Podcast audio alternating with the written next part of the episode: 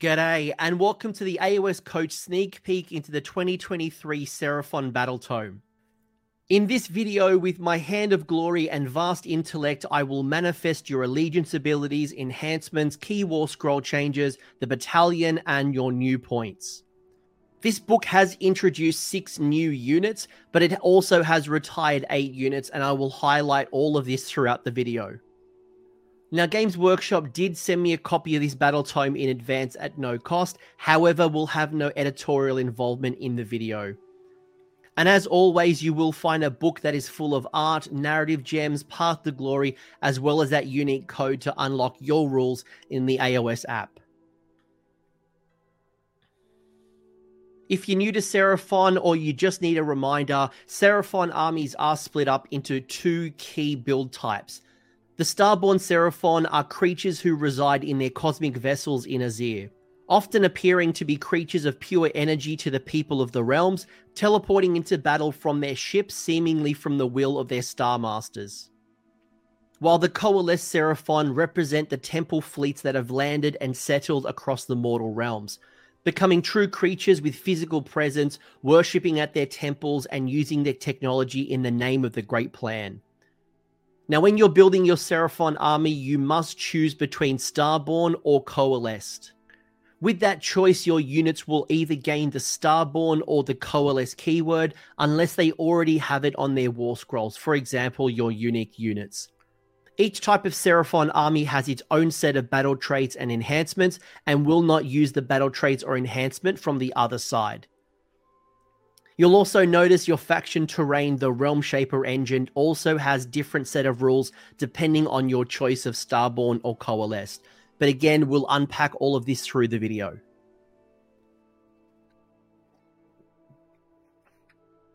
Starting at the Starborn-style Seraphon coming from their cosmic vessels in Azyr, you still have two sub-factions to help you customize your force even further with the Dracothian's Tail and the Fangs of Sotek. Again, more rules a little later. You've lost the Sacred Asterisms battle trait and you can no longer draw upon the powers of the heavens to give your boosts of one of three different options. You've also lost the Unfeeling battle trait that would make all of your Starborn Seraphon a bravery of ten, which is obviously going to be a big hit for those lower bravery units like Skinks, or Heroic Recovery on a hero like Eucarnosaur. Lords of Space and Time was a name for an old battle trait that has been renamed as the label for a set of new heroic actions that can be only used by your Starborn Slaan.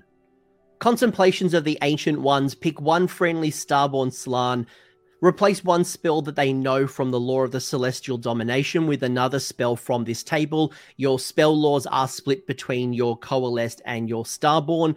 This used to be a battle trait, now it's going to cost you a heroic action. The other is Spatial Translocation. Pick one friendly Starborn Slaan and then pick one other friendly Starborn unit that's wholly within twelve inches of them. Remove that other Starborn unit from the battlefield and set it up again on the battlefield more than nine inches from all enemy units.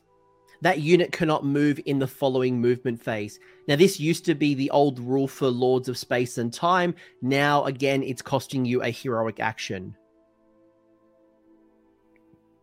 Cosmic Power is a modified version of the old Celestial Congregation.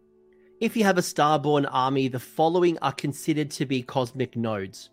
Friendly Starborn Wizard units, friendly Starborn Astrolith Bearer units, and friendly Starborn Realm Shaper Engine faction terrain features.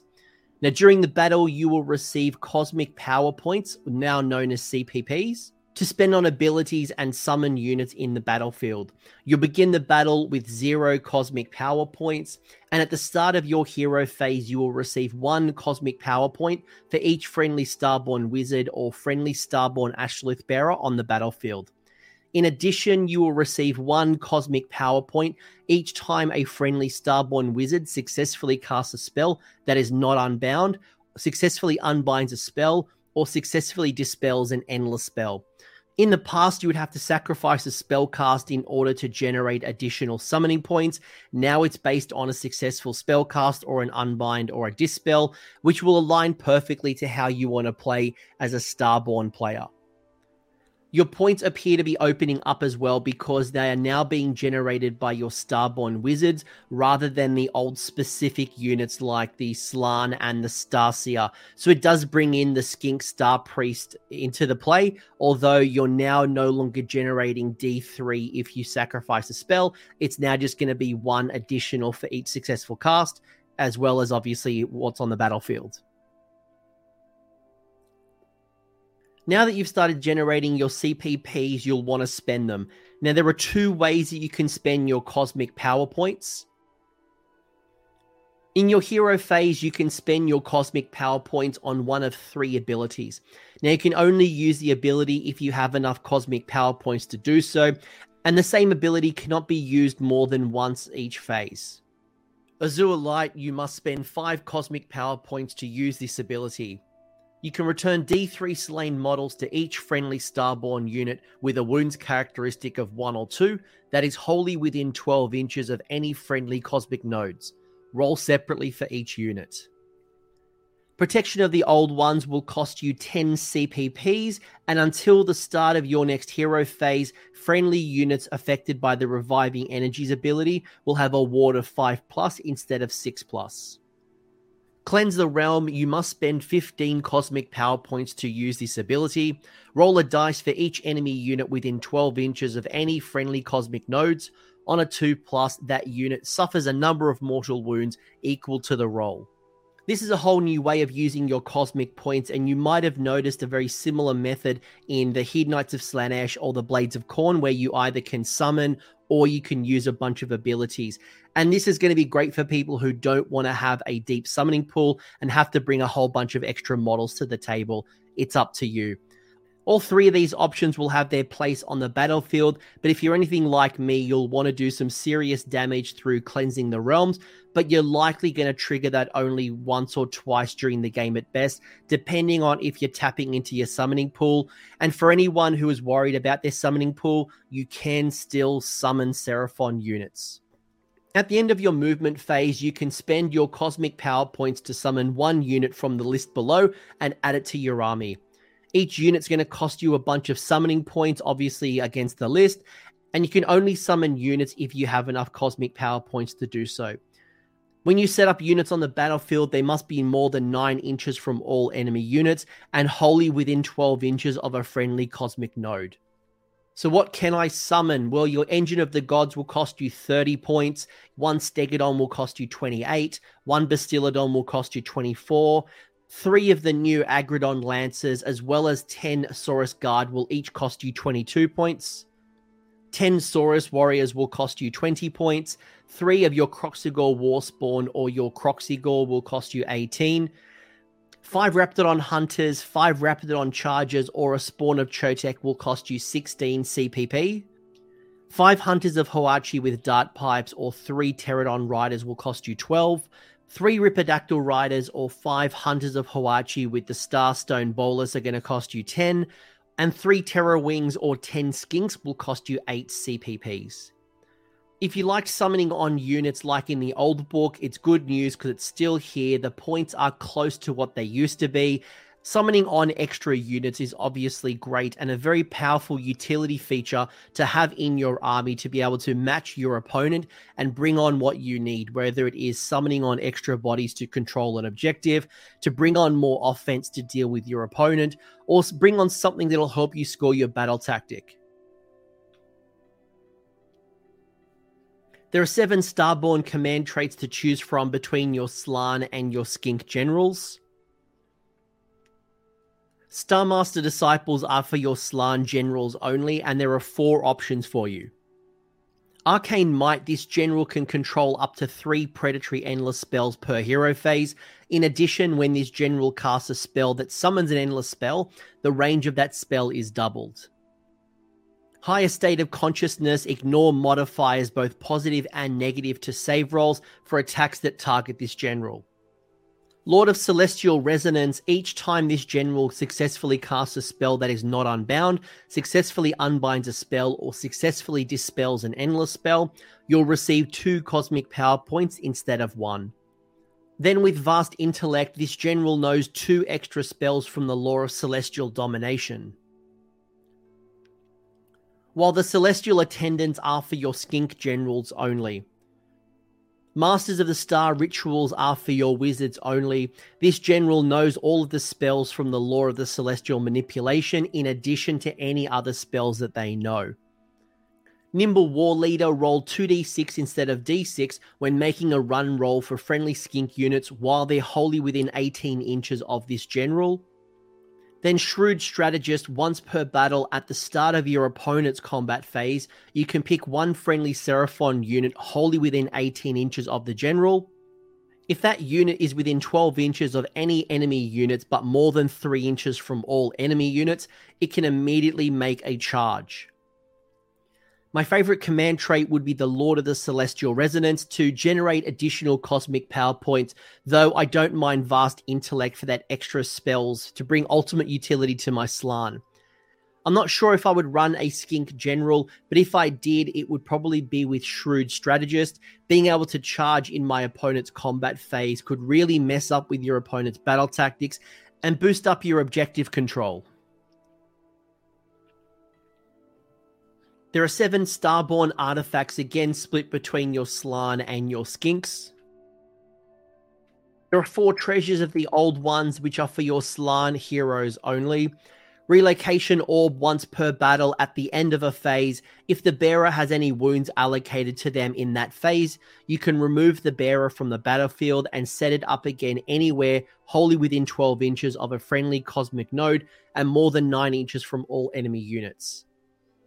Prism of Amentok, once per battle at the start of a phase, pick one enemy unit within twelve inches of the bearer and roll the dice. On a one, nothing happens. On a two plus, that enemy unit suffers a number of mortal wounds equal to that roll. Zotek Dial, after deployment but before the first battle round begins, secretly record a number of a battle round on a piece of paper. At the start of that battle round, reveal the information and then heal all wounds allocated to the bearer. In addition, during that battle round, add one to the save rolls for attacks that target the bearer. Then with the Space Folder's Stave, once per turn at the end of your movement phase, if the bearer is on the battlefield, you can say that it will guide the arrival of the Celestial Reinforcements.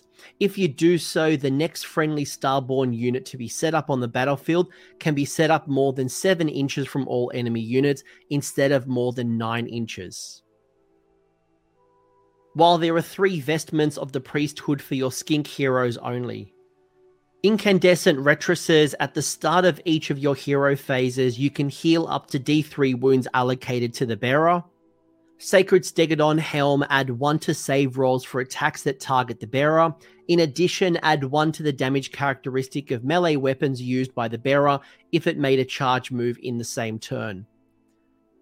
Finally, the Cloak of Feathers is for a skink hero that doesn't have the monster keyword. Now subtract one from hit rolls for attacks that target the bearer. In addition, add four inches to the bearer's movement characteristic, and the bearer can fly. My favorite artifacts would either be the Face Folder's Stave for the ability to bring on units outside of seven inches of an enemy rather than nine inches. Though I don't mind the Zodiac Dial, I would probably just pick Battle Round three most of the time, unless my opponent had a lot of shooting where I might pick Battle Round two. I also don't mind the Skink Artifact that lets me heal d three wounds in each of my hero phases. It might save me a heroic recovery. Then there are eight spells in the Starborn Spell Lore. Lore of the Celestial Domination are for your Slaan Wizards, and there are five spells. Comet's Call is a casting value of seven. If successfully cast, pick up to d three enemy units on the battlefield. If the casting roll was a ten plus, you get to pick d six different enemy units instead of the d three. Now, each of those units that you pick will suffer d three mortal wounds, and you will roll separately for each unit. Topex Beneficence is a spell with a casting value of five and a range of eighteen. If successfully cast, pick one friendly skink unit wholly within range and visible to the caster. Until the start of your next hero phase, subtract one from wound rolls for attacks that target that unit. Drain Magic is a spell with a casting value of six. If successfully cast, until the end of the phase, add one to dispelling rolls made by friendly units and subtract one from unbinding rolls made by enemy units. Mystical Unforging is a spell with the casting value of eight and a range of twelve. If successfully cast, pick one enemy unit within range and visible to the caster. And until the start of your next hero phase, the Ren characteristic of that unit's weapons is treated as none. Finally, for your Slaans, you have the Stellar Tempest. It's a spell with a casting value of eight and a range of twenty-four. If successfully cast, pick one enemy unit within range and visible to the caster. Roll a number of dice equal to the number of models in that unit. For each five plus, that unit suffers one mortal wound. Then for your Skink Wizards, you have the Lore of the Celestial Manipulation. Cosmic Crush is a spell that has a casting value of seven and a range of twelve. If successfully cast, pick one enemy unit within range and visible to the caster. Roll a number of dice equal to the number of models in that unit. For each roll that equals or exceeds that unit's save characteristic, that unit suffers one mortal wound. Celestial Harmony is a spell with a casting value of five and a range of eighteen. If successfully cast, pick one friendly Seraphon unit that's wholly within range and visible to the caster. If the casting roll was a ten plus, pick all friendly Seraphon units that are wholly within range and visible to the caster instead of one. Until your next hero phase, the units picked have a bravery characteristic of ten. Finally, the Speed of Huanchi is a spell with the casting value of six and a range of eighteen. If successfully cast, pick one friendly Kroxigor or Skink unit that is not a monster and that is wholly within range and visible to the caster. That unit can make a normal move. My favorite spells will be Comet's Call because, spoiler alert, the Slaan Star Master has lost this spell off its war scroll. I like the Mystical Unforging because the target enemy unit is going to bring down that Ren characteristic to nothing. Cosmic Crush is going to be a great way to kill a bunch of hordes, as well as the Speed of Huanchi is probably going to be an auto-include for me if I was building around Kroxigors in any variety, because uh, I want to get them into combat sooner, especially in a Starborn list. Finally, for your Starborn, you do have your two sub-faction choices, as well as the Starborn Realm Shaper Engine. This is different to the coalesced version of the Realm Shaper Engine. If you choose Dracothian's Tail as your sub-faction, during deployment, instead of setting up a Dracothian Tail unit on the battlefield, you can place it to one side and say that it is set up in the Temple ship as a reserve unit. You can set up one unit on the Temple ship for each Dracothian Tail unit that you have set up on the battlefield. At the end of your movement phase, you can set up one or more of those reserve units from the Temple ship to be on the battlefield, wholly within twelve inches of a friendly Cosmic Node and more than nine inches from all enemy units. The other choice is in your Fangs of Sotek. The commanding player of a Fangs of Sotek army can use the redeploy command ability up to three times in each of their opponent's movement phases. In addition, the first two times the redeploy command is issued to a friendly Fangs of Sotek Skink unit in that phase, no command point is spent. Next up is the Starborn Realm Shaper Engine, and this is only for Starborn armies. Uh, the Coalesced side has its own version of the Realm Shaper Engine. The setup looks pretty consistent to what it used to be. I will call out that it used to be a defensible piece. It used to be able to garrison up to fifteen models in the Realm Shaper Engine. You can no longer do this. It is now impassable, so models cannot land on this terrain feature. They can fly over it. They just can't land on it. Um, but the power that you want to be looking into is Power Unleashed. It has tweaked a little bit, but I'll just read out the new rules. If there are any friendly Seraphon Wizards within three inches of the terrain feature, you can pick one other terrain feature on the battlefield and roll the dice for each enemy unit within three inches of that terrain feature. You get to add two to that roll if the terrain feature is within eighteen inches of this terrain feature. You subtract two from the roll if the terrain feature is more than thirty-six inches from your Realm Shaper Engine. And on a four plus, the enemy unit is going to suffer D three mortal wounds. So mostly the wording here is the same, except it used to be triggered off being garrisoned. Now you've just got to have a Seraphon Wizard within three inches because we know you can't garrison in this anymore. Now to your Coalesce-style Seraphon, and you do have a set of battle traits that are different to the Starborn. At a very high level, it is more combat and monster-orientated, and less magic and summoning focus to your Celestial counterparts. You also have two sub-factions to choose from between Coatl's Claw and Thunder Lizards. You've lost the mount trait options that were available to your Stegadons, your Carnosaurs, and your Troglodons, as well as the Primeval Domain that played around the terrain on the table with some extra deadly and mystical. Predatory Fighters adds one to the bite rolls made for Coalesce Saurus and Coalesce Kroxigor units with their Mighty Saurus Jaws, their Saurus Jaws, or their Vice-like Jaws abilities. The various Jaws attacks are no longer a melee attack on the unit's war scroll, but rather it's turned into an ability similar to the Dadbod Ogres. Instead of getting plus one attack, it will now bring the bite rolls to be a five plus to deal a mortal wound. Now, some of the units, like your heroes, will roll multiple bite rolls. Scaly Skin subtracts one from the damage inflicted to a minimum of one by each successful attack that targets a friendly Coalesce unit that is either a Saurus, a Kroxigor, or a monster keyword. This seems to be unchanged and is always going to be a great feature, perhaps one of the best native abilities within the book. While you did lose your mount traits, you have gained some new monstrous rampages through the Beasts of the Dark Jungles, which can be chosen by Coalesce monsters instead of any other ones they can normally carry out, like Roar or Stomp. Gargantuan Jaws can be only carried out by a Carnosaur. Pick one enemy unit within three inches of this unit and roll a dice. If the roll is greater than the model's wounds characteristic, it is slain. Earthshaking Charge can be only chosen by a Stegadon, and it has to have made a charge move in the same phase to carry out this monstrous rampage. Now pick one enemy unit within one inch of this unit and roll a dice. On a four plus, the strike last effect applies to that unit until the end of the following combat phase.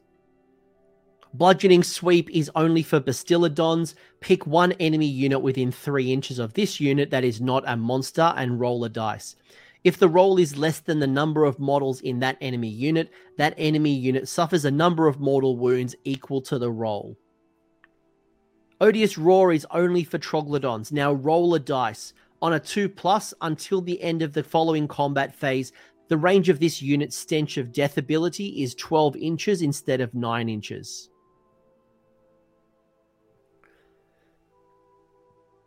There are seven Coalesce command traits to choose from, but unlike your Starborn counterparts, they are split between your Slaan and your Saurus generals. Lord of the Temple Cities are for your Slaan general, and there are four different options. Wrath of Aeons, once per battle at the start of your combat phase, you can say that this general will rouse the wrath of the Seraphon. If you do so, until the end of that phase, add one to the attack characteristic of melee weapons used by friendly Saurus and Kroxigor units while they're wholly within twelve inches of this unit. Custodian of the Divine Technologies, pick two artifacts of power from the Treasures of the Temple Cities table and note them on your army list. Now, this general has both of those artifacts of power, but they cannot be given any other artifacts. These two artifacts of power are in addition to the first artifact of power enhancement that your army would normally take. Master of the Material Plane, this general knows two extra spells from the Lore of the Ancient Domains. And then Dominating Mind, once per turn at the start of your hero phase, you can pick one friendly Coalesce monster unit on the battlefield and say that it will have its mind dominated by the general. If you do so, roll a dice. On a two plus, add one to the wound rolls for attacks made with melee weapons by that unit until the start of your next hero phase. If the unit is picked to have its mind dominated has a mount, the command trait only affects the unit's mount, not the rider. Savage Commanders are your Saurus general options. Prime Warbeast is for units that have a mount only. Now you get to add one to the attack characteristic of weapons used by that general's mount. Thickly Scaled Hide, you get to add one to the save rolls for attacks that target this general. And then Vengeful Defender, at the start of your hero phase, if this general is wholly within your territory, you can pick this general and up to two other friendly Saurus or Kroxigor units wholly within twelve inches of this general to make a normal move. My favorite command traits would be the Wrath of Eons or the Dominating Mind. Wrath of Eons if I'm using a Coatl's Claw army with plenty of Saurus and Kroxigor, and Dominating Minds with Thunder Lizards for that sweet plus one to wound on a Stegadon or a Carnosaur. I don't mind Vengeful Defender if you're not taking a Slaan General and you prefer to take a Saurus one to get those early game movement for your Kroxigor or your Saurus units.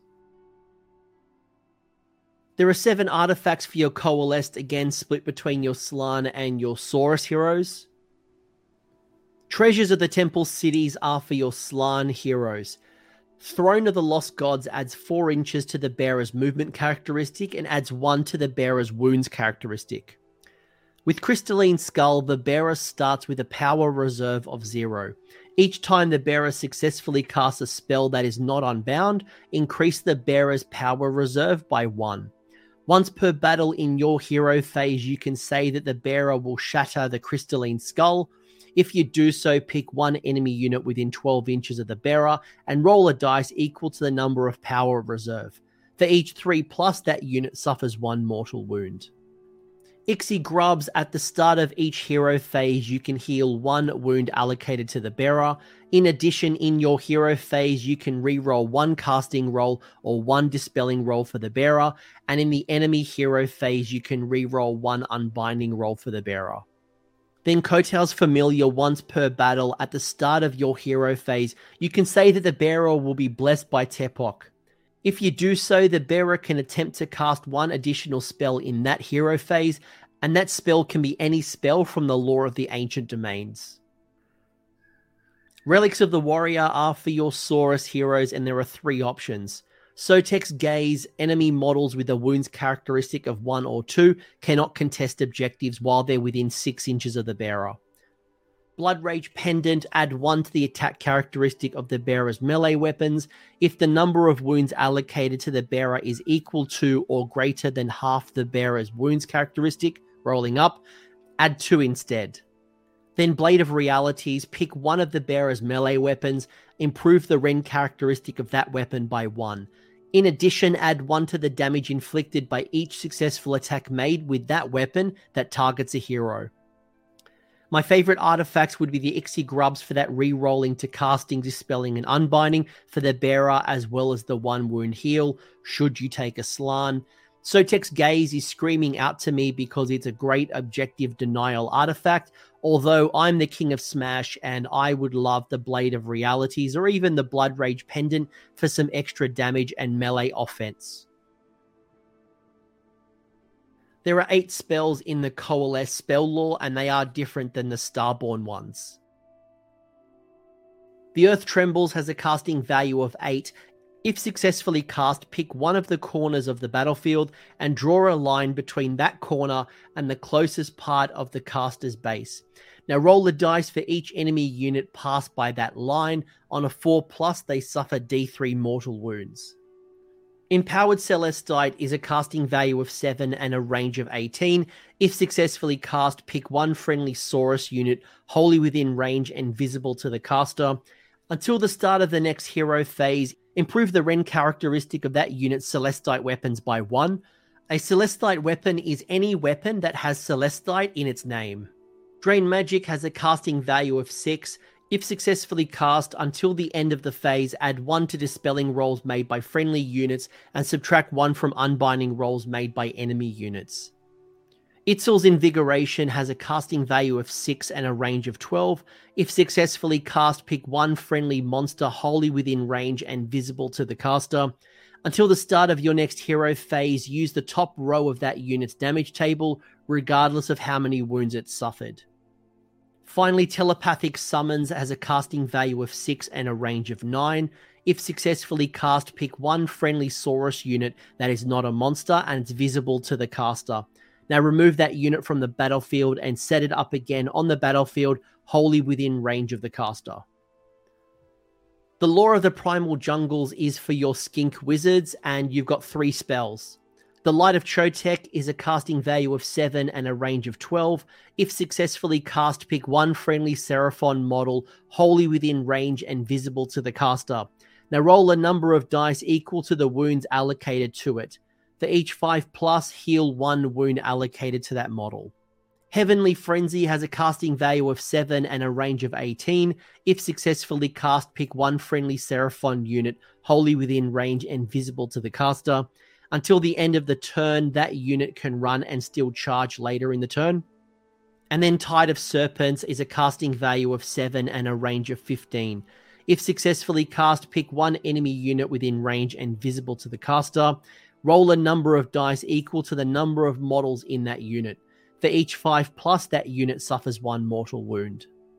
From this spell lore, my favorites would be the Heavenly Frenzy for the ability to run and charge for a Seraphon unit, especially a monster. Telepathic Summons to teleport a Saurus unit that is not a monster around the board. Or Empowered Celestite for the improved rend on the Saurus unit.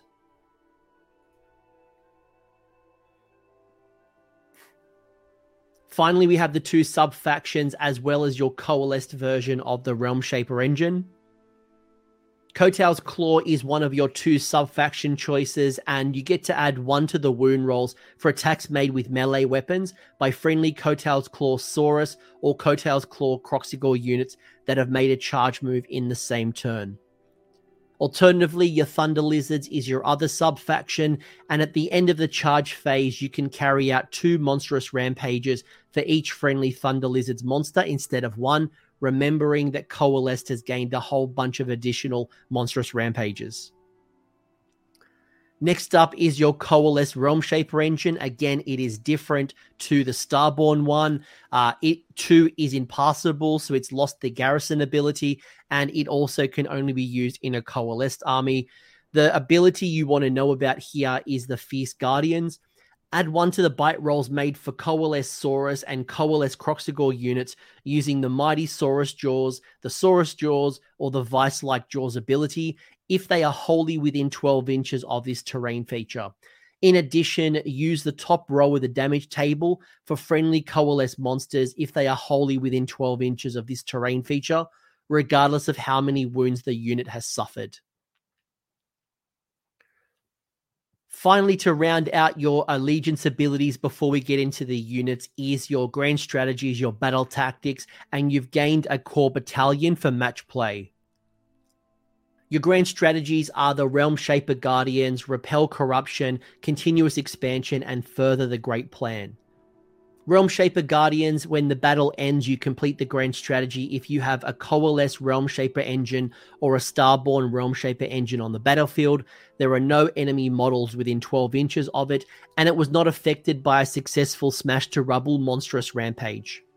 Repel Corruption, when the battle ends, you complete this grand strategy if there are no enemy units wholly within your territory. Continuous Expansion, when the battle ends, you complete this grand strategy if there is at least one friendly Seraphon unit wholly within each quarter of the battlefield. Finally, Further the Great Plan, when the battle ends, you complete this grand strategy if you have completed four or more battle tactics, and each of those battle tactics were from the March of the Seraphon host, which is your Seraphon battle tactics we'll talk about in a second. If I'm picking one of these grand strategies, it's likely to be the Realm Shaper Guardians if you think you can protect your Realm Shaper engine. Uh, continuous Expansion if you have plenty of troops or you can summon them on the board, or you might just go pick something from the General's Handbook. If you previously looked at the old version of the Continuous Expansion that came from White Dwarf, you'll notice that now it is no longer locked to a coalesced army, while the Astromatrix White Dwarf grand strategy was not brought into the new book. While your battle tactics are Stampede of Scales, Celestial Obliteration, Overwhelming Numbers, Apex Predatory, Cold-Blooded Resilience, and Pack Hunters. Stampede of Scales, pick three different friendly Seraphon monsters. You complete this tactic if each of those units runs in the following movement phase and finishes that run within six inches of at least one of the other units that you picked and are wholly within enemy territory. Celestial Obliteration, pick one enemy unit on the battlefield. You complete this tactic if that unit is destroyed this turn by mortal wounds caused by a spell or the abilities of an endless spell. Overwhelming Numbers, pick one objective controlled by the enemy. You complete this tactic if at the end of this turn you control that objective and all friendly units contesting it have a skink keyword. Apex Predatory, pick one enemy monster. You complete this tactic at the end of this turn if that enemy unit was destroyed by an attack made by a friendly Seraphon monster. Cold-Blooded Resilience, pick one friendly Saurus or Kroxigor unit within three inches of an enemy unit. You complete this tactic at the end of this turn if that unit was not destroyed, you did not retreat, and it was not removed from the battlefield. Finally, Pack Hunters, pick one enemy unit within three inches of only one friendly Aggradon unit. You complete this tactic if at the end of this turn that unit is within three inches of two or more friendly Aggradon units. There's plenty of achievable battle tactics for you to score depending on how you build your list, but realistically, when I look at this list and think about the Coalesced or the Starborn, think about a Thunder Lizard build, think about all the different builds, there should be at least two achievable battle tactics regardless of how you build your list, in addition to obviously the General's Handbook. Stampede of Scales was kept from the White Dwarf, but if you did use Might of the Starborn, that's no longer around. Finally, from your match play rules, you do have one core battalion that you can use in match play, and that is the Thunderquake. It's mandatory that you take a Stegadon Chief as well as two Bastiladons or Stegadons. You mix and match how you want to choose. In addition, your optional choices are two units of Kroxigor, one Engine of the Gods, and one Spawn of Chotec. The benefits of this battalion will be Swift or Slayers, which will give you a free command point for either at the double, forward to victory, all that attack, or unleash hell, depending on if you pick Swift or Slayers. You don't get both, it's one or the other. This battalion's alright. If your list already included these units, it's going to help you package up those monsters. But outside of that, I probably wouldn't use it. I wouldn't start here and then build my whole strategy and my list around it. But if I happen to have them, why not package them up? Because as you probably already know, monsters are hard to fit into battalions.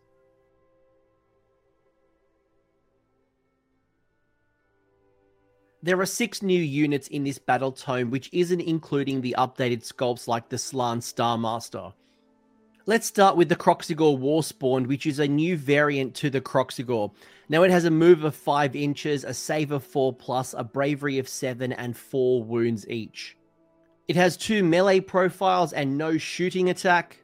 This unit is armed with the Drakefang Warpick, and one in every three models can replace that weapon to have a Starfang Warpick. The standard Drakefang Warpick has a range of two, three attacks, hits on fours, wounds on threes, Ren minus two for two damage.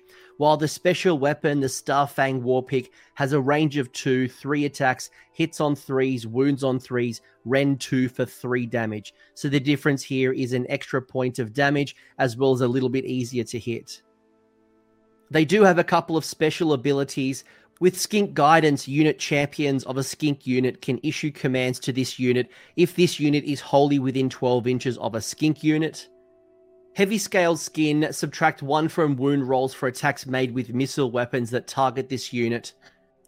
With the Spawn of Sotek, you get to add one to the attack characteristic of this unit's melee weapons if any models in a friendly Skink unit wholly within twelve inches of this unit has been slain in this phase. Now get familiar with the new version of the Jaws ability. You'll notice that on all of the War Scrolls, the Jaw attacks have been removed off the profile. So your Saurus, for example, your Kroxigor, other things like that. Instead, they'll have this Vice-like Jaws, although there's a couple of them with different names, which are different abilities. But anyway, each time this unit fights, after all the attacks have been resolved, pick one enemy unit within one inch of this unit and roll three dice for each model in this unit within one inch of that unit. These rolls are referred to as bite rolls, and for each bite roll of a six plus, that enemy unit suffers one mortal wound. The keywords on this war scroll are Order, Seraphon, Kroxigor, and Kroxigor Warspawned. This unit is definitely worth considering in either a Starborn or a Coalesced list.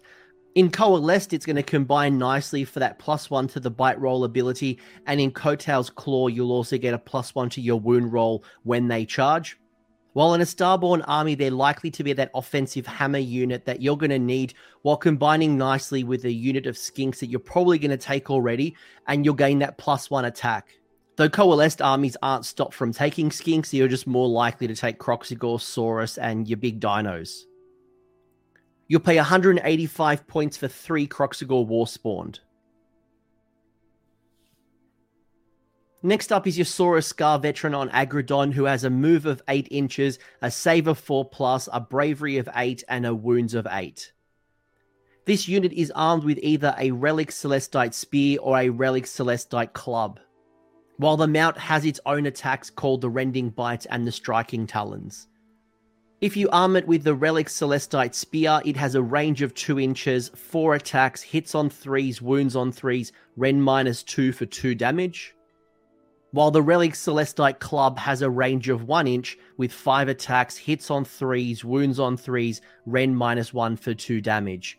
Regardless of how you build it, the Aggradon has its Rending Bites and Striking Talons, which is range of one inch, three attacks, hits on threes, wounds on threes, Ren minus two for two damage.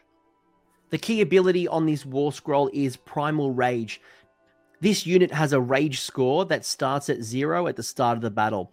At the end of each combat phase, if this unit is within three inches of any enemy units, increase the rage score by one to a maximum of three. At the end of each combat phase, if this unit is not within three inches of any enemy unit, you'll have to reset its rage score to zero, so you'll want to keep this in combat. While this unit has a rage score of one or more, add the rage score to the attack characteristic of the Rending Bites and the Striking Talons. So you could be sitting anywhere between attacks four up to attack six with the Rending Bites and Striking Talons. You also get Alpha Roar, and once per battle at the start of your combat phase, you can pick one friendly unit with this ability on the battlefield and unleash a Feral Roar. If you do so, increase the rage score of friendly Aggradon units wholly within eighteen inches of this unit by one to a maximum of three, so it's going to combine nicely with the Aggradon unit we're going to see in a second. The keywords on this War Scroll are Order, Seraphon, Saurus, Hero, Aggradon, and Scar Veteran. The Saurus Guard veteran on Aggradon is going to cost you one hundred seventy-five points, and it's going to be a hero slot. It's not unique. Which leads us into the Aggradon Lancers.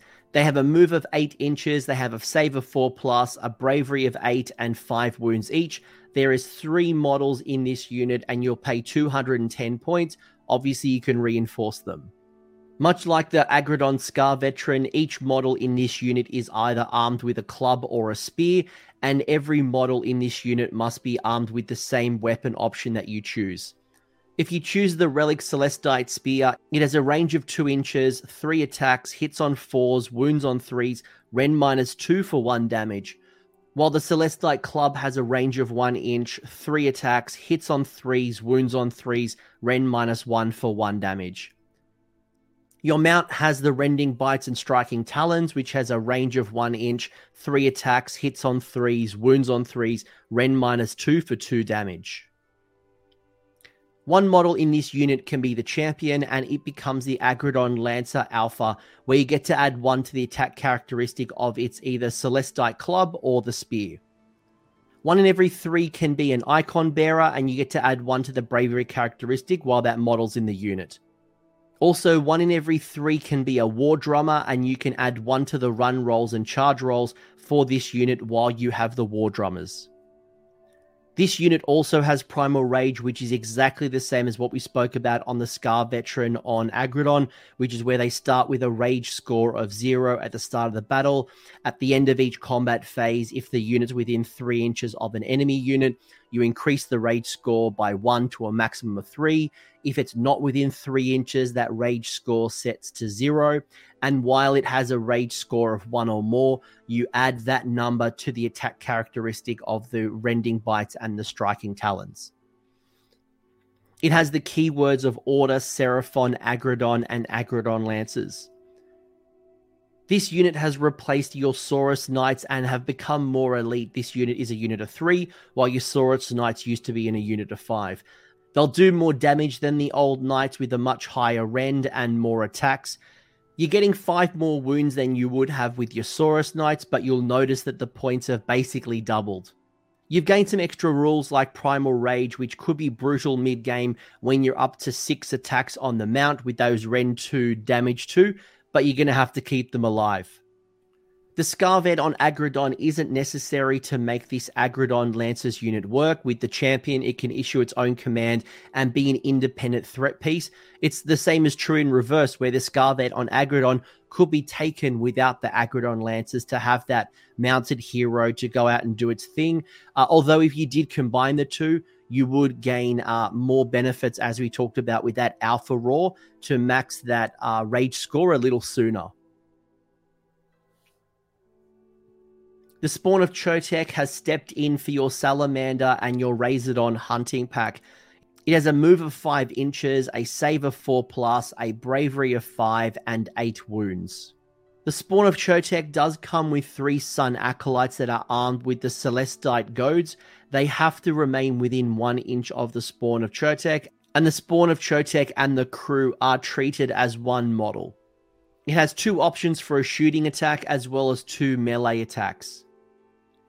Each time this unit is chosen to shoot, you will need to choose either the Globe of Flame Acid or the Stream of Fire weapon characteristic for that shooting phase. If you pick the Globe of Flame Acid, it has a range of twenty-four inches, one attack, hits on a four plus, wounds on a two plus, Ren minus two for d six damage, while the Stream of Fire has a range of twelve inches, an asterisk attack, so we'll talk about that in a second, two to hit, three to wound, Ren minus two for one damage. If you choose the Stream of Fire with that asterisk attack, the attack characteristic of the Stream of Fire is equal to the number of models in the target unit to a maximum of ten attacks. While if you choose the Globe of Flame Acid, if any wounds caused by attacks made with the Globe of Flame Acid are allocated to an enemy unit, subtract one from save rolls for attacks that target that unit until the end of the turn. Now, the same unit cannot be affected by this ability more than once per turn. Along with the shooting attacks, it does have those two melee profiles. The Fiery Maw has a range of one inch, three attacks, hits on threes, wounds on threes, Ren minus two for three damage, while the crew have the Celestite Goads, which have a range of one inch, three attacks each, hits on a four, wounds on a four, no rend for one damage.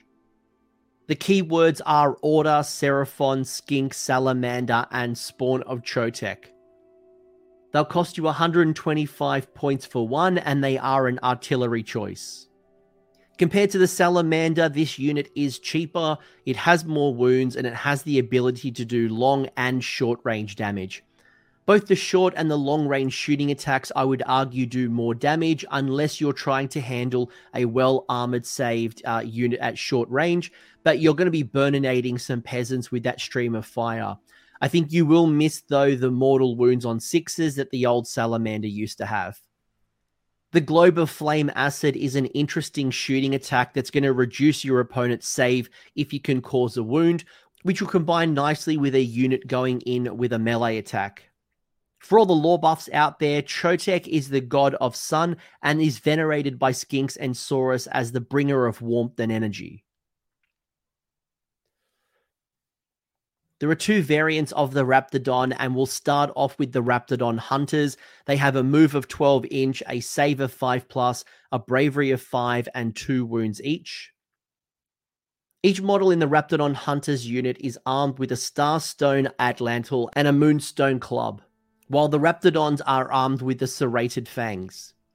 The Starstone Atlantal is a range of twelve inch shooting attack. It has two attacks each, hits on a four, wounds on a four, Ren minus two for one damage, while the Moonstone Club is a melee attack with a range of one inch, two attacks each, hits on a four, wounds on a four, no Ren for one damage, while the Mount's Serrated Fangs have a range of one inch, three attacks each, hits on a three plus, wounds on a three plus, Ren minus one for one damage. One model in this unit can be a champion called the Raptadon Hunter Alpha, and you get to add one to the attack characteristic of that Starstone Atlantal. One in every five models in this unit can be an Icon Bearer, and you get to add one to the bravery characteristic if this unit includes an Icon Bearer. You also get a musician. You get one in every five can have that hornblower, and you get to add one to run rolls and charge rolls if this unit includes any hornblowers. The Raptadon special ability is Deadly Cohesion, and at the end of your charge phase, if this unit is more than three inches from all enemy units and within twelve inches of any friendly Raptadon Chargers units that made a charge move in the same phase, this unit can shoot. If it does so, it must target the unit within three inches of a friendly Raptadon Chargers unit that had made a charge move in that phase. Now, the Raptadon Chargers are going to cost you one hundred fifty points for five, and their keywords are Order, Seraphon, Skink, Raptadon, and Raptadon Hunters. The other variant is the Raptadon Chargers, which have a move of twelve inch, a save of five plus, a bravery of five, and two wounds each. Each model in a Raptadon Chargers unit is armed with the Tiphok Lancers, while the mounts are also armed with the Serrated Fangs.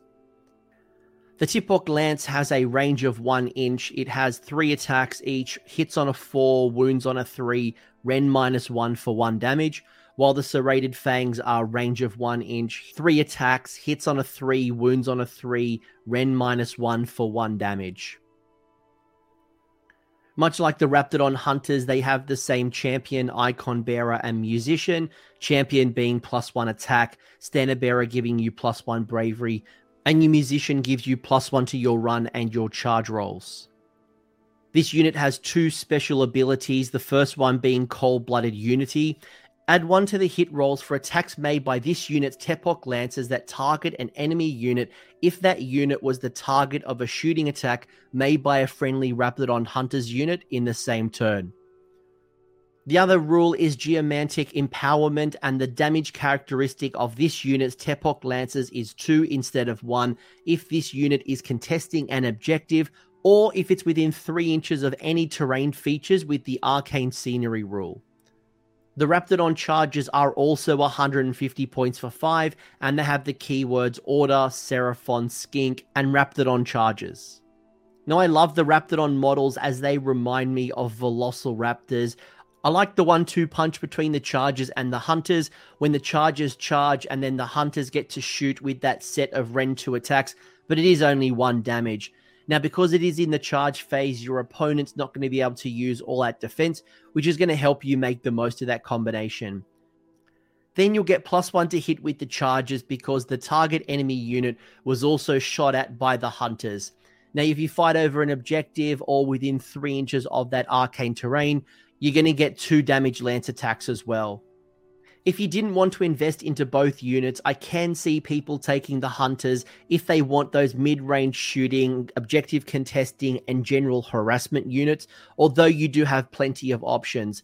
I'm not sure I would take the Chargers on my own. I think I'd rather the Aggradon Lancers instead for that type of role, but it's up to you. I could definitely see, again, depending on if you coalesce Starborn, what else is in your unit. There is a role they could possibly work.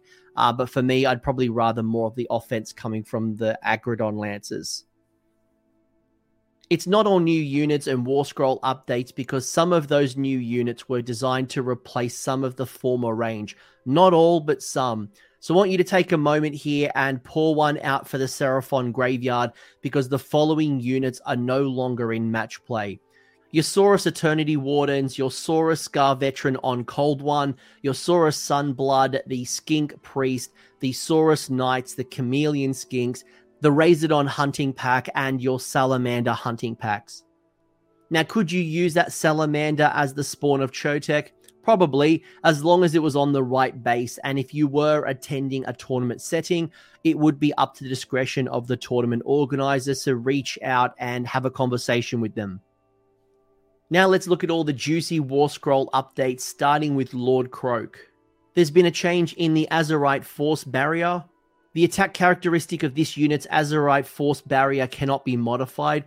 Each time this unit attacks with its Azurite Force Barrier, roll one dice for each enemy model within range, and roll five dice instead of one for each enemy monster within range.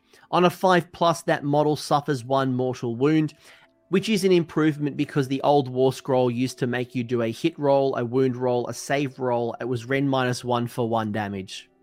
Its wizard rule has changed, and while Lord Croak is still a four-cast and four-unbind wizard, if Croak is in a Starborn army, it will know the Lore of the Celestial Domination, and if it's in a Coalesced army, it's going to know the Lore of the Ancient Domains.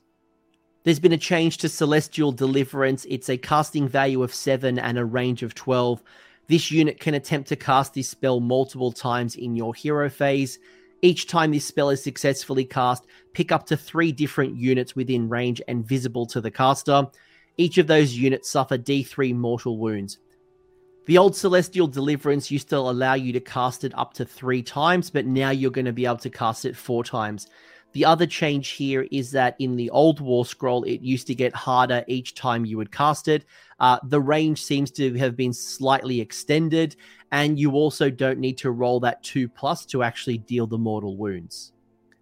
It lost Supreme Gift from the Heavens, which was a plus one to save and fly command ability.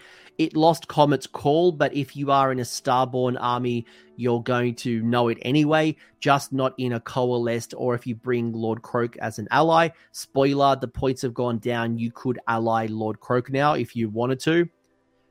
It's gained a rule called the Golden Death Mask, and at the start of the combat phase, you can pick one enemy unit within twelve inches of this unit and visible to it, and roll two d six. If the roll is equal to or greater than that unit's bravery characteristic, the strike last effect applies to that unit until the end of that phase. It's also gained the War Master trait when it's in a Seraphon army. The Slaan Star Master has gained two extra wounds, so it's now a wounds characteristic of nine. There's been a change in Azure Lightning, which is now a three plus to hit. It used to be a four plus. There's been a change to Gift from the Heavens. You can use this command ability in your hero phase.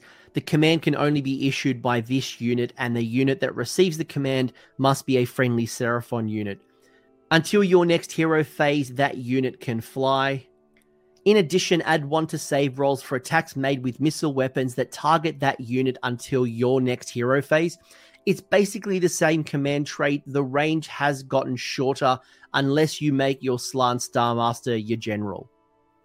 It's lost Comet's Call off the War Scroll. Uh, you have gained Celestial Equilibrium, which is a spell with a casting value of six. If successfully cast, until the end of that phase, add one to casting rolls for friendly wizards other than the caster. You've also gained another spell called Shield of the Old Ones. It's a spell with a casting value of seven, and if successfully cast, the caster has a ward of four plus against mortal wounds until your next hero phase. The Saurus Old Blood on Carnosaur has gained three wounds and now has a wound characteristic of fifteen. The Sunbolt Gauntlet is now a three plus to wound. It used to be a four plus. The Sunstone Spear is now a Relic Celestite weapon with a range of two inches, five attacks, hits on a three plus, wounds on a three plus, Ren minus one for two damage. It has gained two attacks there, but the damage has gone down from three to two. The clawed forelimbs are rend minus one. They used to have no rend. And the massive jaws has rend minus two. It used to be rend minus one. And it still does the five damage. So you've gained a point of rend there. The damage table has changed. And it's now zero to five, six to eight, nine to eleven, and twelve plus. This is a big boost when you consider that when you took five wounds on the old profile, you would be at the middle point of your efficiency on the damage table. Now, if you took five wounds, you're still at top bracket.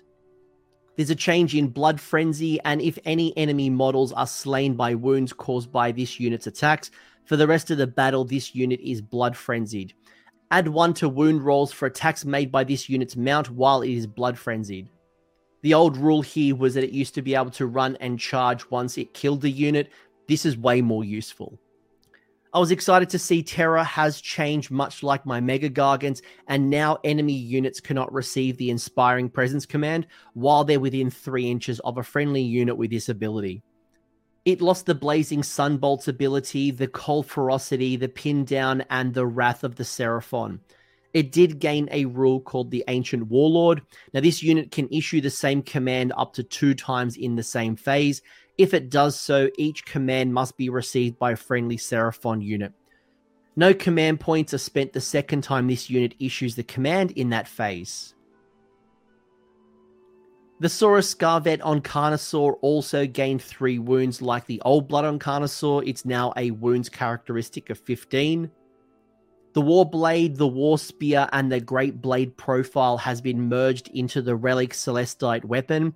Range of two inches, five attacks, hits on a three plus, wounds on a three plus, rend minus one for two damage. The clawed foreclaws are rend minus one and the massive jaws are rend minus two, same as the old blood on Carnosaur. Its damage table, I believe, is the same, zero to five, six to eight, nine to eleven, and twelve plus. Blood Frenzy has changed and is exactly the same as the old blood on Carnosaur. It's gained Terror, the same rule as the Saurus old blood on Carnosaur. It did also lose the Cold Ferocity, Pin Down, and the Saurian Savagery, but it gained a rule called Maim and Tear. At the end of the combat phase, you can pick one enemy unit within one inch of this unit and roll a number of dice equal to the number of wounds allocated to that enemy unit. For each five plus, that unit suffers one mortal wound. With the Saurus Astrolith Bearer, the Celestite War Club is now range of two inches, four attacks, damage two. It used to be range one, three attacks, and damage one. There was a change in reviving energies. Friendly Seraphon units have a ward of six plus, while they're wholly within twelve inches of any friendly units with this ability. It's just a minor language tweak. It's the same ability, but I just wanted to call out the new wording for it. It did lose the Fearsome Jaws, but it did gain the Mighty Saurus Jaws. Each time this unit fights, after all the attacks have been resolved, pick one enemy unit within one inch of this unit and roll three dice. These dice are referred to as bite dice. For each bite roll of a six plus, that enemy unit suffers one mortal wound. With the Saurus Old Blood, the old weapon options are merged into the Relic Celestite weapons with a range of two inches, five attacks, hits on a three, wounds on a three, rend minus one for two damage. Now when you compare that to the old weapon options, this is just flat out better. There's been a change in the Wrath of the Seraphon. In the combat phase, if this unit issues the all-out attack command to a friendly Saurus Warrior or Saurus Guard unit, in addition to the effects of the command ability, you get to add one to wound rolls for attacks made by melee weapons by that unit until the end of the phase. This used to be a plus one to hit for Saurus units within eighteen inches. Now when it issues the all-out attack, you'll get plus one to hit and plus one to wound for your Saurus Warriors or your Saurus Guards. It lost the Fearsome Jaws and Cold Ferocity. It did gain Predatory Exemplar. In the combat phase, when you pick this unit to fight for the first time in that phase, you can pick one friendly Saurus Warriors or Saurus Guard unit wholly within twelve inches of this unit and that has not yet fought yet in that phase. This unit and that unit can fight one after each other in the order of your choosing. It too has gained the Mighty Saurus Jaws like the Astrolith Bearer. Basically, after your attacks have been resolved, you pick one enemy unit within one inch of this unit and roll three dice. These are your bite rolls. For each bite roll of a six plus, that enemy unit suffers one mortal wound. Speaking of your Saurus Warriors, they have now gained an extra wound. They used to only have one wound each. They've now got two wounds each. The Celestite Spears is now two attacks and rend minus one, while the Celestite Clubs is two attacks and they hit on threes. The Spear was one attack with no rend, and the Club has gained an extra attack and it's become easier to hit, so boosts all around. The Standard Bearer on the Saurus Warriors is now one in every ten, and it adds one to the Bravery characteristic if it includes that Icon Bearer. It used to issue a minus one to Bravery to enemy units within six inches. Uh, the Musician has also changed. It's now one in every ten, and you get to add plus one to your run rolls and your charge rolls if it includes those War Drummer Musicians. This used to let you re-roll charges, and both the Musician and the Standard Bearer used to only be one in every five. Now it's one in every ten. Ordered Cohorts has changed, and you get to add one to save rolls for attacks that target this unit if it is contesting any objectives, or if it's wholly within your territory. This used to be plus one attack if it had fifteen or more models in the unit. It has lost powerful jaws, but in its place, you've gained the Saurus jaws. Each time this unit fights, after all the attacks have been resolved, pick one enemy unit within one inch of this unit and roll one dice for each model in this unit within one inch of that unit. These rolls are your bite rolls that you've heard already a number of times, and for each bite roll of a six plus, that enemy unit suffers one mortal wound. Your Saurus Guard have got a base save now of a three plus. They used to be a four plus. And the Celestite Pole Arms is range of two inches. It used to only be one inch. The Standard Bearer and the Musician are the same as the Saurus Warriors, so the plus one to your Bravery or plus one to Run and Charge. But unlike the Warriors, your Saurus Guard are still getting their Standard Bearer and Musician for one in every five, while our Warriors are one in every ten. They lost the powerful jaws and in its place is gained the Saurus jaws, which is the same as the Saurus Warriors. And there has been a change in the selfless protectors. Before you allocate a wound or a mortal wound to a friendly Seraphon hero that is not a monster, or instead of making a ward roll for a wound or a mortal wound to be allocated to a friendly Seraphon hero that is not a monster, if this unit is within three inches of that friendly Seraphon hero, you can roll the dice. On a one to a two, that wound or mortal wound is allocated to that Seraphon hero as normal, but on a three plus, that wound or mortal wound is allocated to this unit instead. Now, this rule used to be locked to only protecting Slaan, so now it's open up to be all Seraphon heroes that aren't a monster. It is a little harder now to pass the wounds. It used to be a two plus shrug, but again, you've now got more options to protect Skinks and other heroes, again, that aren't monsters. In addition to your brand new Kroxigor Warspawn, you do still have your vanilla Kroxigor. The movement has changed to be a move of five. The Moonstone Hammer is now four attacks, hits on threes and damage three. The Moon Hammer used to have a number of attacks equal to the enemy models within two inches. Uh, it's become easier to hit and is going to do more damage. The Vice-like Jaws is now an ability and it's the same as the Kroxigor Warspawn. There's been a change in sweeping blows. If the unmodified hit roll for an attack made with a Drake Bite Maul or the Moonstone Hammer is a six, and the target unit has ten or more models, that attack scores two hits on the target instead of one. Make a wound and a save roll for each hit. This is the rule that used to make your Moonstone Hammer calculate the amount of extra attacks depending on how many models were within two inches, and it had no benefit to the more. It lost the battle synergy and the jaws of a steel trap. It's gained the skink guidance we spoke about earlier on the Kroxigor Warspawn, where the unit champions of skink units can issue commands to this unit if this unit is wholly within twelve inches of a skink unit. The Skink Star Priest is now a four up save and six wounds, both of those characteristics improving by one.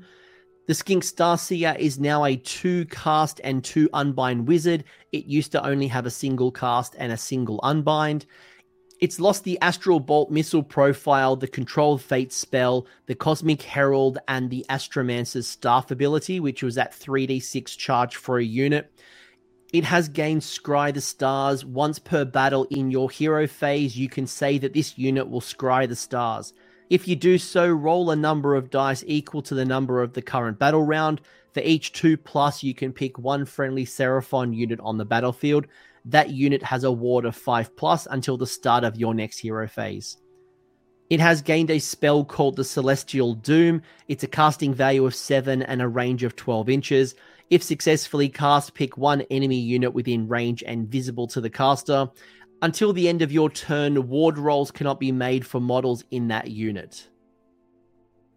With the Skink Star Priest, the Venom Bolt Missile Profile and the Astral Herald ability have been removed from the profile. Everything else seems to be the same, and I didn't notice any new rules on the Skink Star Priest. The Skink Oracle on Troglodon has gained two extra wounds. It's now a wounds characteristic of fourteen. The Noxious Spittles is three attacks. The Venomous Jaws starts at three plus to wound, and it's still tied to the damage table. It's Ren minus one and three damage. The Four Limbs is Ren minus one, while the Divining Rod is a two-inch range attack and is now hitting on three plus. Uh, if you want to know some of the changes from the old War Scrolls, uh, the Spittles used to be D three attacks, so your profile is now way more consistent.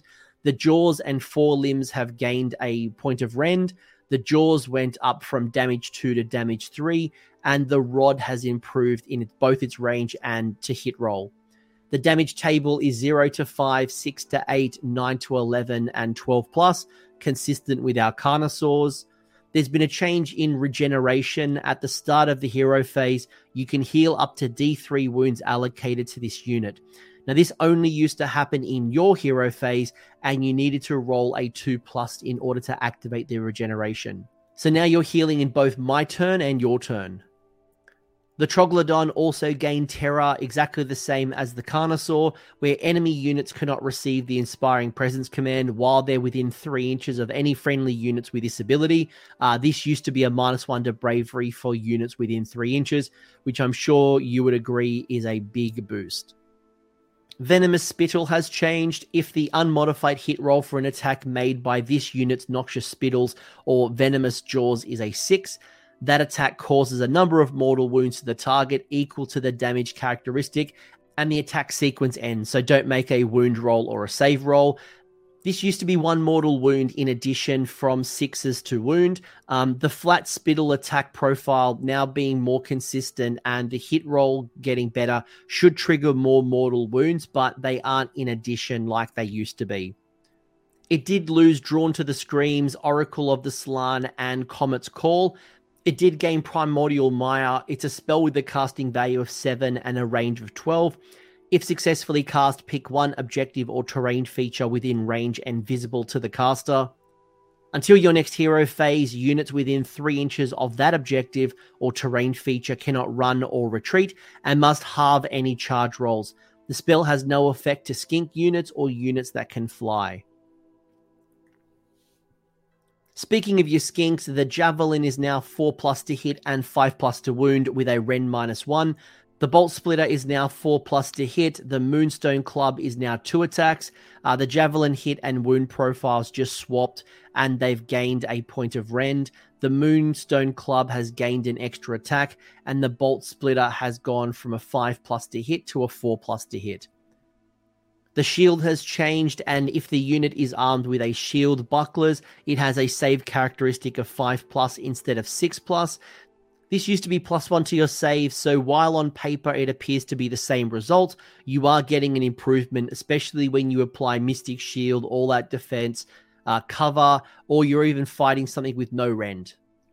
It did lose Swarming Cohort, which would give you plus one attack if you had fifteen or more models, but it did gain a rule called Swift and Nimble. Each time this unit runs or receives the redeploy command, when determining the distance this unit can move, you can roll two dice instead of one and pick either result. Your Terradon Chief has gained an extra wound and is now six wounds. The Skyblade is now three plus to wound and two damage. It used to be four plus to wound and only one damage. There's been a minor improvement in Lead from on High. You'll always be minus one to be hit by opponent's missile weapons. It used to have a condition on the old War Scroll where if your opponent could fly, it would bypass the minus one to be hit. Now, regardless fly or no fly, your Terradon Chief is always going to be minus one to be hit by missile weapons. There's been a change in coordinated attack. Once per battle at the start of your movement phase, you can pick one friendly unit with this ability on the battlefield to call down a Terradon attack. If you do so until the end of that phase, each time a friendly Terradon unit wholly within twelve inches of that unit calls its Deadly Cargo ability, the enemy unit suffers D three mortal wounds on a two plus instead of a four plus. This used to be a command ability. It's now just an ability. Uh, it's the same rules, though, just not costing you a C P anymore. Speaking of Deadly Cargo, the Terradon Chief has gained the ability Deadly Cargo. Once per battle, after this unit finishes a normal move or run, you can pick one enemy unit and roll a dice if this unit passed across any models in that unit. On a four plus, that enemy unit suffers D three mortal wounds. In addition, if any mortal wounds caused by this ability are allocated to that enemy unit, half the movement characteristic of that enemy unit until your next hero phase.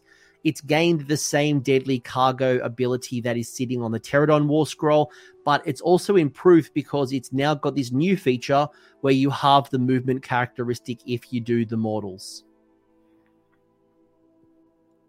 With your Terradon Riders, the Starstrike Javelins is now Rend minus one. The Sunleech Bolus is four attacks with a four plus to wound. The Javelins never had a Rend attack, so you've gained Rend. And the Bolus attack characteristic used to be D six, but the wounding did get harder though. So it used to be a three up, now it's a four up. The deadly cargo that it already had, it's now improved to be the same as what I mentioned with the Terradon Chief. So you've gotten the half move ability in addition to the mortal wounds. And you've also gained attack from on high, which is same as the Terradon Chief, which is a minus one to be hit by missile weapons, regardless if you fly or you don't fly.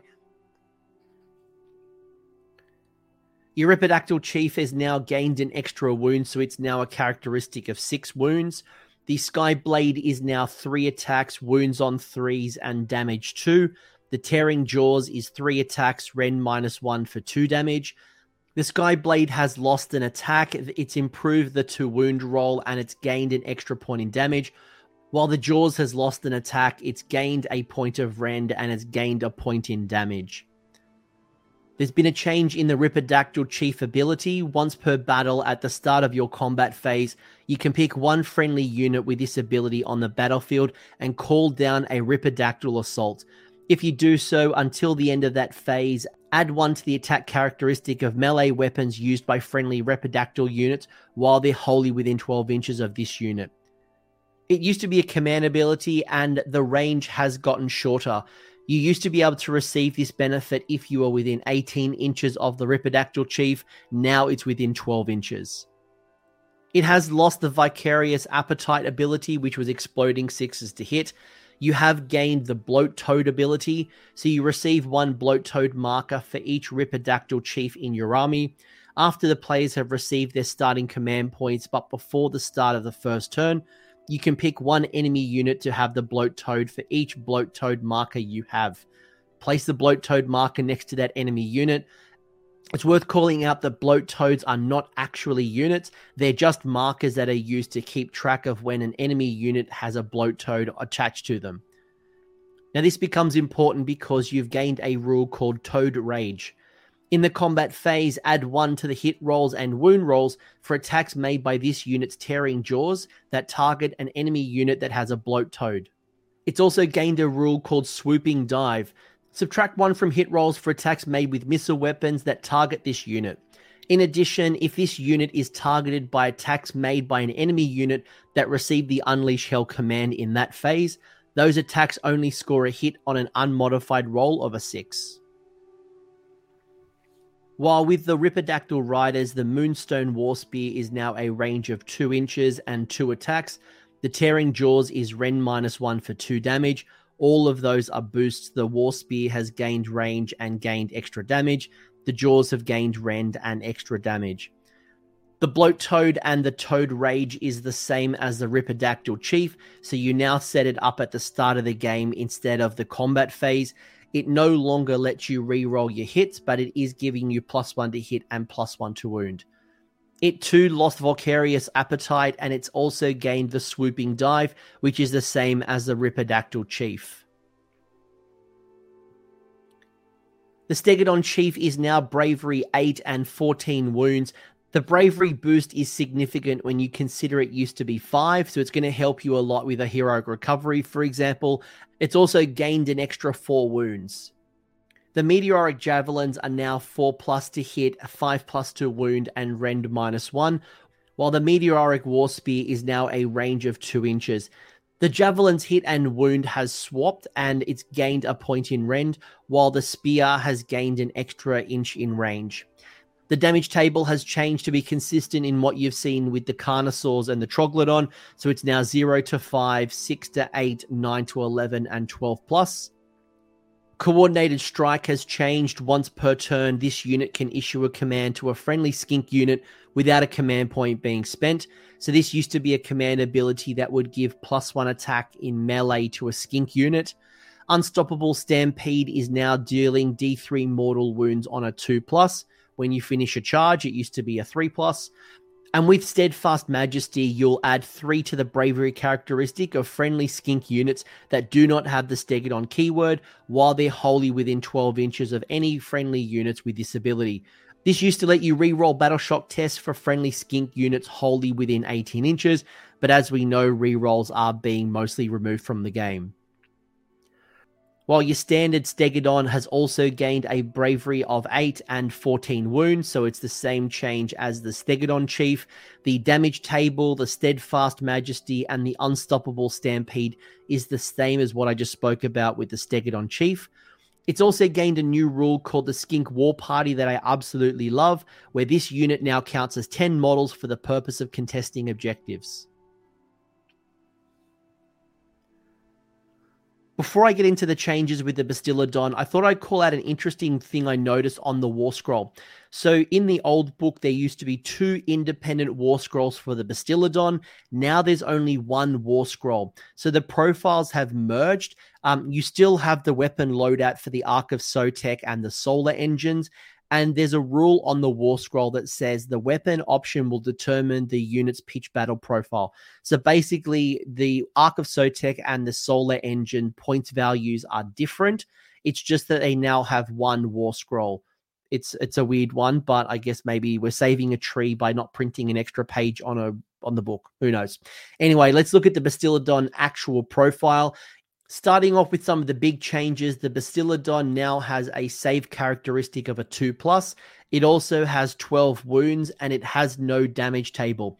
So you've gained two extra wounds from the old War Scroll. You don't start on a one up save, but your profile also doesn't degrade as it takes wounds. I'm sorry, I'm pumped for this change. I hated that one up save. It was dumb.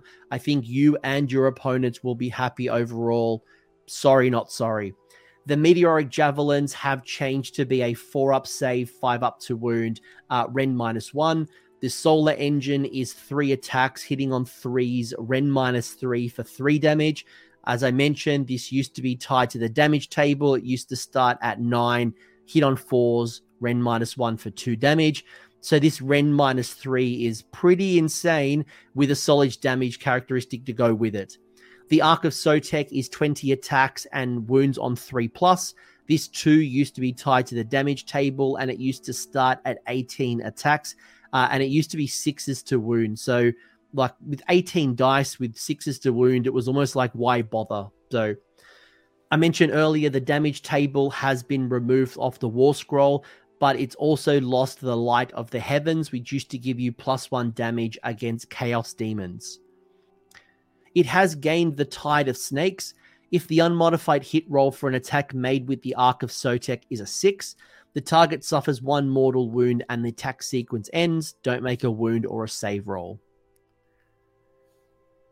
Both versions of the Hunters of Huanchi, the Dart Pipes and the Bolus, as well as the Terror Wings, they all appear to be exactly the same as they are on the A O S app. So calling there, no changes.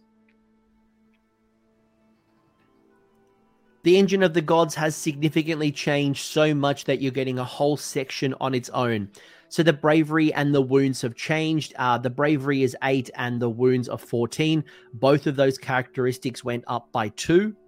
The damage table, the Meteoric Javelins, the Steadfast Majesty, and the Unstoppable Stampede is the same as the Stegadon Chief. Now the real meaty change here is going to come through the Cosmic Engine. In your shooting phase, you can say that this unit will either harness or reserve the power of its Cosmic Engine. If you say that it harnesses the power, pick one of the effects below and generate a power score by rolling two d six.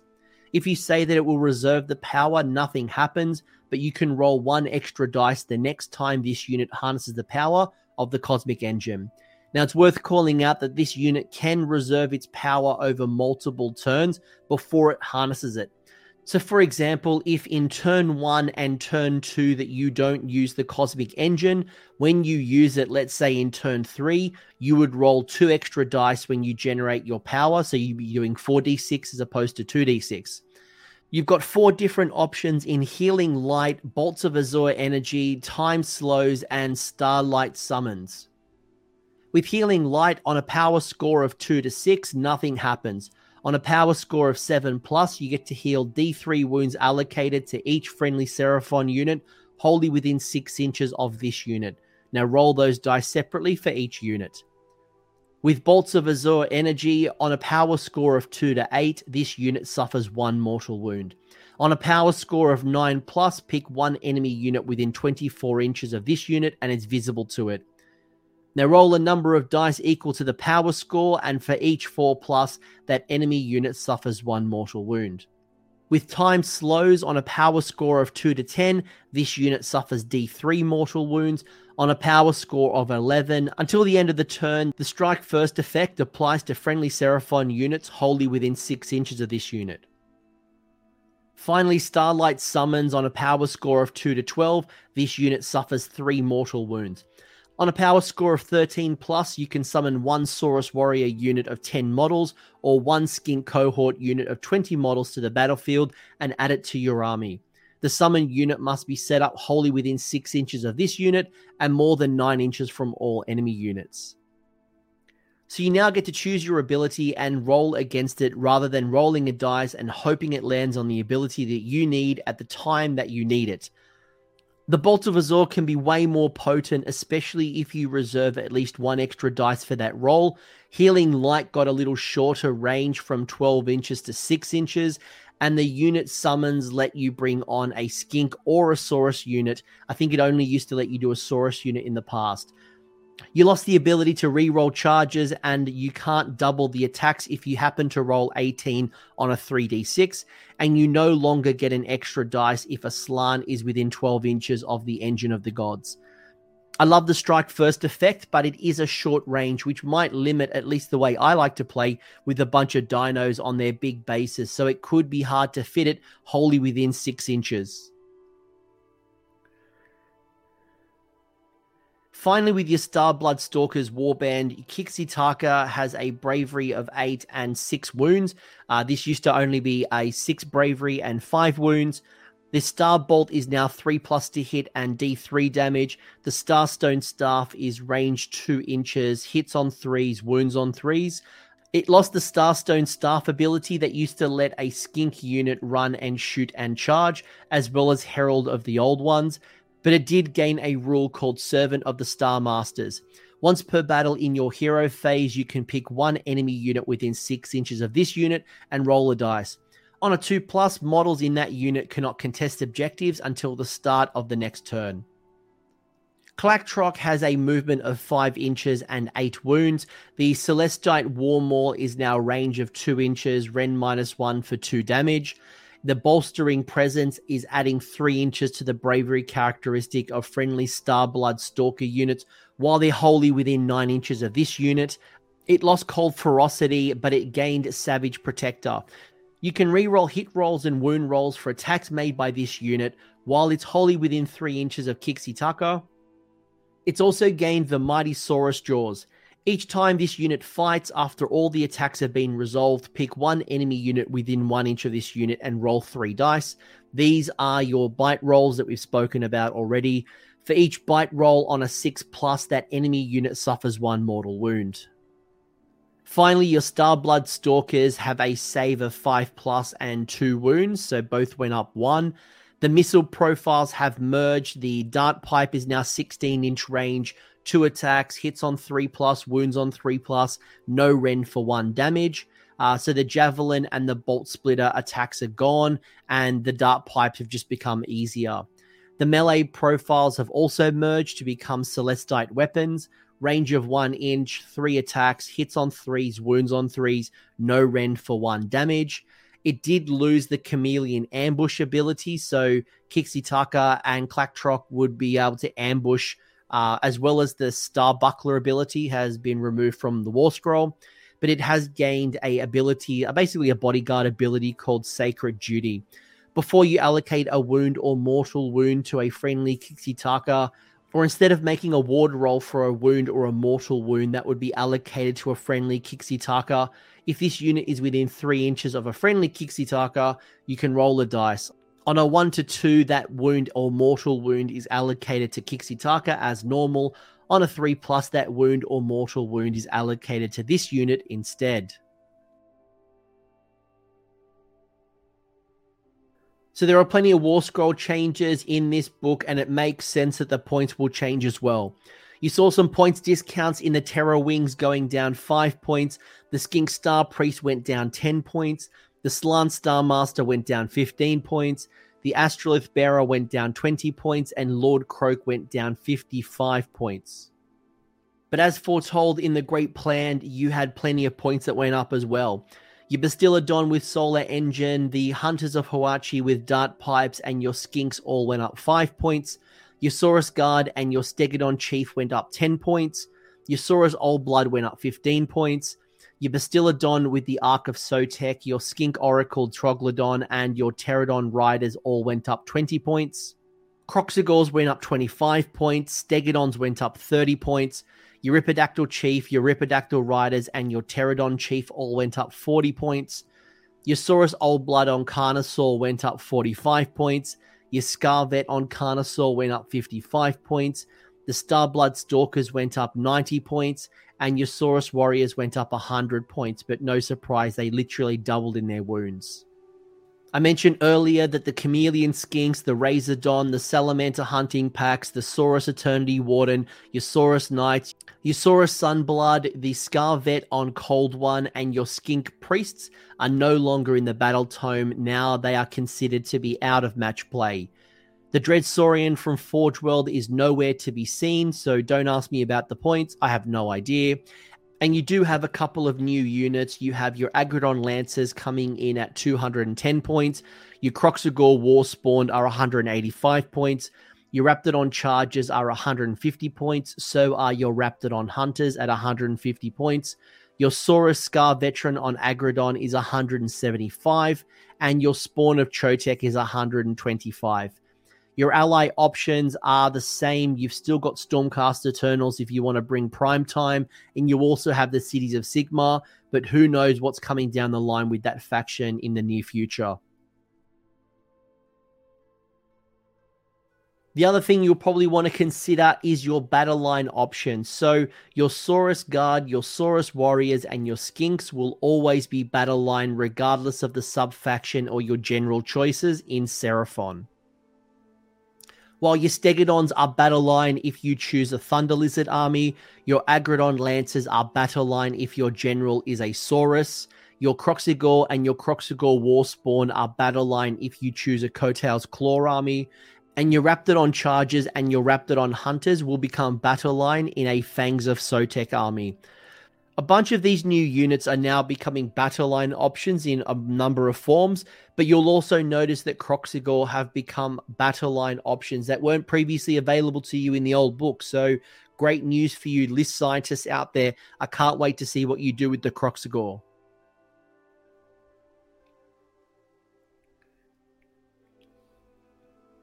This is a massive book of changes and perhaps my longest preview to date.